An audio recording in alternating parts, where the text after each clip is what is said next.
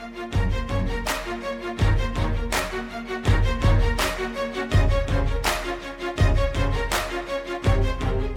good morning, everyone, and welcome back to the Stacks of Cash podcast. Jay Cohen once again with me today. Hello. Hey, hey. Uh, how it's you a little doing, late to say Happy New Year, uh, Jay, but Happy New Year. Happy Monday. Um, we wanted to provide our, you know, our, our pretty standard. It's becoming more of a routine now, Jay. Our market update, our Stacks of Cash market update, and so this is the last time we got together.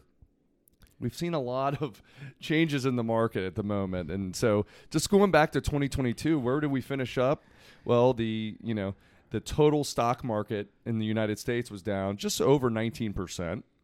The Barclays Aggregate Bond Index, which is all the bonds in the United States, was down 13 percent. wow.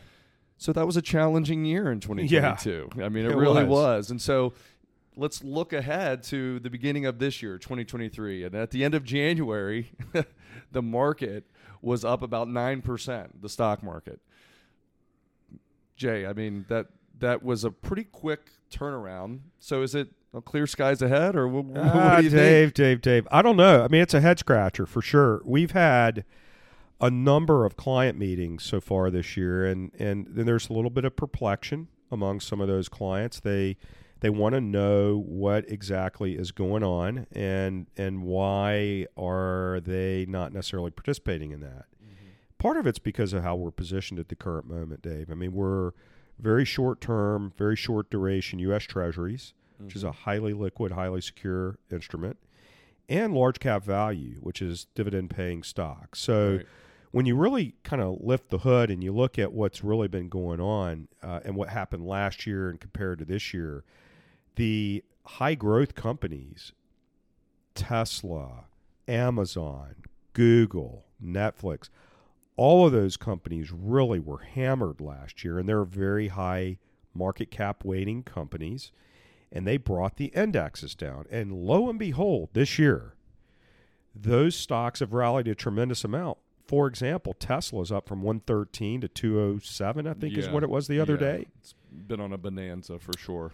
So what we're wanting to do is to really do a deeper dive into why the stock market we believe has rallied so far this year and why in fact it's really not clear skies as we move out into the next 3 to 9 month period. This isn't about being negative, it's just what are we seeing and what are we looking at? What are we evaluating? And hopefully what you'll do is glean something from that as to what you ought to be looking at with your own personal portfolios Yeah, that's right. because you know at the end of the day dave right the media they have a vested interest in tugging people in one direction or another yeah, correct and you know these economic cycles in years past have been much more.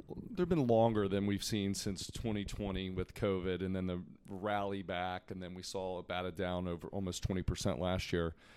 But since you've had those compressed bear markets, you can really see how the media talks the market down and they talk the market up.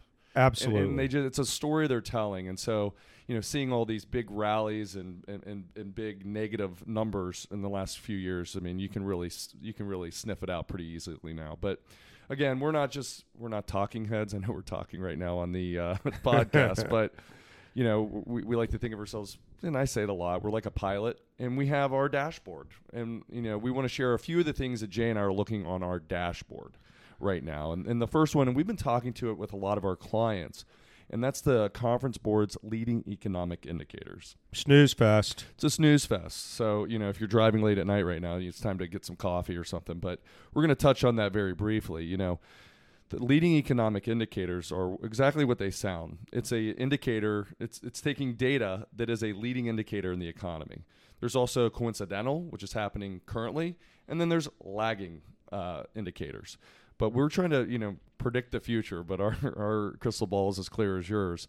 Um, but one of the ways we do that is look at the LEI. And Jay, do you want to get into that, or do you want me to get? yeah into yeah the, no i'll get into the lei there's the lei and then we look at that also with uh, the, through the lens of the money supply so let's imagine you're flying an airplane for a moment I like these. I like these airlines. i- if you're flying an airplane, there are two things that are critically important. There's there's probably three really critically important. I'm not a pilot, but if I was just imagining, number one is altitude. yeah. Right? Are you going up? Are you going down? Are you staying steady? So that's critical. Mm-hmm. Number two is direction. Am I headed in the right direction? And then number three, and I'm just assuming this is an important one, would be airspeed. You you, you have to have a certain airspeed or you're going to Yeah. crash, right? Yeah. So if there there are three things that you really want to focus on to make sure you get safely to your destination, those would be the three. And so the things that we would really kind of equate to that would be, as Dave was saying, the leading economic indicators is telling us what we think is going to happen in the future. And that's based upon things like new mortgage applications, new orders, manufacturing. These are things that are going to be happening in the future. Mm-hmm. That's a leading economic indicator. So that's number one. Number two, we're going to be looking at um, the uh, The money the, supply. money supply, and so wh- how much money is out in the economy, and that's driven by the Fed. And then the third thing, and these are related currently, is inflation, how sticky it is, because that's going to have an impact on what the Fed is going to do in terms of interest rates. Yes. So those are the three instruments that we're really looking at and, and why we believe that they're important indicators for whether or not the rally right now is a real rally, indicating a change in direction, a resumption in this many, many, many decades upward trend in our economic value, Right. or is it a head fake within an ongoing bear market? That's Right. what we're looking at. So, Yeah. Dave, with that being said, kind of of the backdrop of the three instruments, Mm-hmm. perhaps you'd like to elaborate a little bit about what we saw in the LEI in the most recent reading, how it relates to indicators of a recession, what that really means, and how we juxtapose that against the money supply. Right. And so, again, we're looking at uh, these indicators that are trying to predict what's going to happen in the future. Um, and and the reason why we, we look at that is because it's had a really good track record of pick, picking when a recession is going to occur before it actually happens over the last 20, 25 years. And so, and it's a graph, but I'm going to try to explain it very briefly. When the when the index gets negative, that becomes a warning sign that you know the economy is you know could be in the territory of a recession. However, if it keeps declining past negative five, the index goes negative five or lower, that has been a predictor since 2000. I think it's just 2000, year 2000 Yeah, I believe you're right. uh, that a recession was about ready to occur. Um, so where we are now is we are below that negative five number in the LEI, and so that's what gets Jay and I um, really paying attention to what where the he- the economy's headed. You know, you see the stock market going up nine percent in January, but the leading economic indicator is going down. What's interesting about it is one of the 10 criteria is the S&P 500. So the S&P 500 in the month of January actually had a positive effect, Yes. effect of the leading e- economic indicator. So wh- how are we going to use that? We're going to use that by uh, making sure or, or, or verifying that this leading economic indicator index is going up. Not just one month, but maybe two months worth of positive data that, that maybe says the bottom is in play uh, in our economy. So that's one of the things we're looking at for the leading economic indicator. so it's it's been in a tailspin now for 9, 10, 11 months. yes, it has. Straight straight down. Yeah, and what's interesting during COVID, you know how things bounce back relatively quickly. If you looked at the LEI, that index bounced back very quickly as well, even before the stock market did. So, you know, it's a good predictor of where we think the market is going to be headed in the future.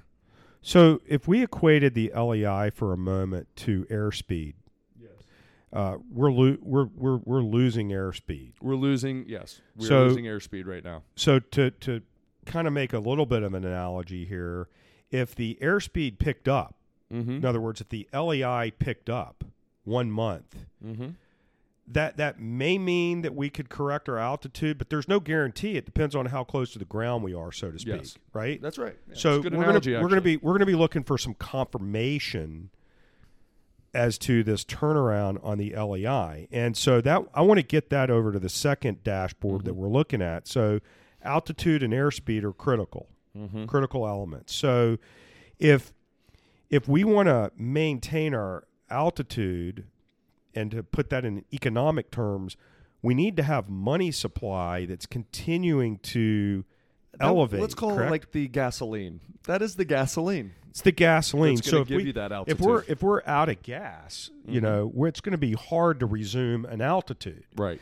So if you were to look at a chart, imagine a chart that corresponds very closely to the rise in the S&P 500 over many, many, many, many years. It's a gently upward sloping from left to right. Mm-hmm. We hit the pandemic, and then there's not quite a vertical expansion, but about Pretty a close. but a pretty solid vertical expansion in the amount of money that was put into the economy during the pandemic. Right. And the reason for that, David, was to ensure that the economy didn't absolutely collapse. you know the PPP loans, the stimulus, all that stuff that was going Money on that was flowing right to the states. when everybody was stuck at home and we didn't know if everybody was going to go unemployed. Yeah, Had they just that- flooded the zone. Had money. that not happened, without question, the world economy would have probably seen something worse than the Great Depression. I mean, Yeah, I stuff to say. stopped overnight. And so when when we look at the chart, you had this massive expansion of money. And David and I have talked about this a lot. The more money you have, it's not that things get more expensive, it that things become worth less. Mhm. So you have to have more money to get the same thing because there's a lot more money that's out there. It gets diluted. right. And so that's exactly what happens. He had a trifecta, perfect trifecta, which is driving inflation, which is going to get us into this final piece, which is interest rates. You have this perfect trifecta, Dave. You had you had excessive amounts of money, Yeah. hugely pent up demand, Yeah. and extreme reduction in supply, Right. which created a category 12 hurricane. Yeah, and you had a bunch of people retire early, and so the the job market is still very very strong, even with the Federal Reserve's best efforts to you know loosen the the job market. You just had a lot of people retire early. So, what's the antidote? What's the solution that the Fed has? I mean, they, they put all this money out there. They took this tub, they put 12 fire hoses in it on full blast, they filled it up. It's sloshing with money. Yes, it is. And right now, they've put a couple pinpricks in the bottom to drain it. That's exactly right. I mean, they have to. What's called quantitative tightening. So if you're not asleep yet, you're asleep now. Uh, but again, yeah, they have filled that bathtub up that it was overflowing, and the overflowing was inflation. And so now, as you mentioned, there's a couple pinpricks at the bottom, and they are taking money essentially out of the economy, just like you would be draining water out of a bathtub. The question is, Jay, are they doing it with pinpricks, or are they going to eventually just open the drain, open the dam, and the the the bathtub empties quickly? Yeah, they're going to flip it over. Are they going to blow it up? What what exactly is going to happen? And that's what the stock market is trying to figure out right now, and investors are trying to figure out on Wall Street. And what's interesting is is that with the element of supercomputing and speed of trading and high velocity trading and hedge funds and all this sort of thing, everyone is at the door looking for when to go through the door. Everyone is there. They're wait and it's literally turning on a statement or two from the Fed, which their mandate is price stability. Right. And because of these factors, excess money, pent up demand, disrupted supply, the Fed is really in tenuous area trying to ascertain what's the right policy. That's right. And so what's going on, David? You know, week in, week out, let's just digest into the Fed speak, interest rate impact, where the market was and what the market was expecting and what what things look like might be changing a little bit. I how mean- that relates to valuations as well. Well, the Fed certainly seems to to speak to the one goal of crushing inflation. That seems like they're a one string guitar, and that's what they're trying to accomplish. You know, the problem with that is you can't really get rid of inflation without softening the job market. So they're they're over tightening, and and and that makes it very difficult for businesses to invest. Uh, they don't know where they're going to be. It's a weird time. We've heard that from multiple clients. It's a strange time. It's a strange time and and people need to understand the Federal Reserve is in charge of maintaining and and securing the money supply in the United States. We're the lead central bank around the world. And their mandate is price stability and full employment. Mm. That is their mandate. They were forced via the pandemic to issue all of this money to sustain the economy during this unprecedented period. Mm-hmm. They've done that. What the effect of that was was a wealth effect that led to significantly higher 401k balances, significantly higher in equity in people's homes, and in a, in a tremendous job market where people are very, very confident. And, and you can see that, David, in, in restaurants, in travel, and discretionary income. And until that changes, until that changes, prices are going to remain sticky. The Fed has to maintain their credibility. If they lose credibility, all bets are off on everything. That's exactly right. You know what's interesting with what you just said? Uh, I, I have on my screen right now, and Jay can see it. I pulled up the 11 sectors of the S&P 500, and you know what the number one performing sector is? Consumer discretionary. Amazing. So, to your point, Jay, we're not there yet. But can I throw one more thing in here before Sure. we wrap up? Um, one of the things that's also going to be challenging for the stock market as we move into later this year and next year, something called a risk-free return. And and now that you have the Federal Reserve moving very quickly to raise interest rates, now bond yields have become incredibly competitive compared to where you would get yield in the equity market. So First time in a tremendously long for a long time. So now, if you're an investor, not only do you have all this stuff that we've been talking about in the background, but now you're looking at a stock versus a bond and saying, "Hey, I can get a five, six percent yield on a bond, a good, a good bond." And so, where are you going to put your capital? And that decision has not had to be made in a long time in the equity markets. So, without getting too nerdy on you, there's a thing called earnings yield. Uh, we're not going to bore you with that. It is a function of the earnings Mm-hmm. on a company divided by the share price. That's earnings yield. Okay. Right. With the stock market having rallied, that denominator is higher, Yep. while at the same time, earnings have been declining. That's right. coming out of the fourth quarter, and it looks like into the first quarter, earnings are going to be declining. So the earnings yield is going down because the denominator is higher and the numerator is lower, while at the same time, bond yields are going up. So the spread between those two make bonds actually more compelling on a risk adjusted basis today than they have been in a long, long, long time. Long, long time. That is a headwind for equity valuations. yes. And if the Fed comes out and indicates that they're going to have to continue to keep rates higher for longer and possibly increase them more than where we are already, the market is going to reconcile that. And we do think there's another leg down. We don't know when. Mm-hmm. Something could change. Inflation could automatically or um, mysteriously disappear. We don't think that's going to be the case. That's the thing we're keeping an eye on. If that were to happen, what we just said is a change. Yeah. If it doesn't happen and inflation remains stubborn, at some point, valuations will adjust, and with all adjustments, they're temporary, and Of it will it will indicate a buying opportunity.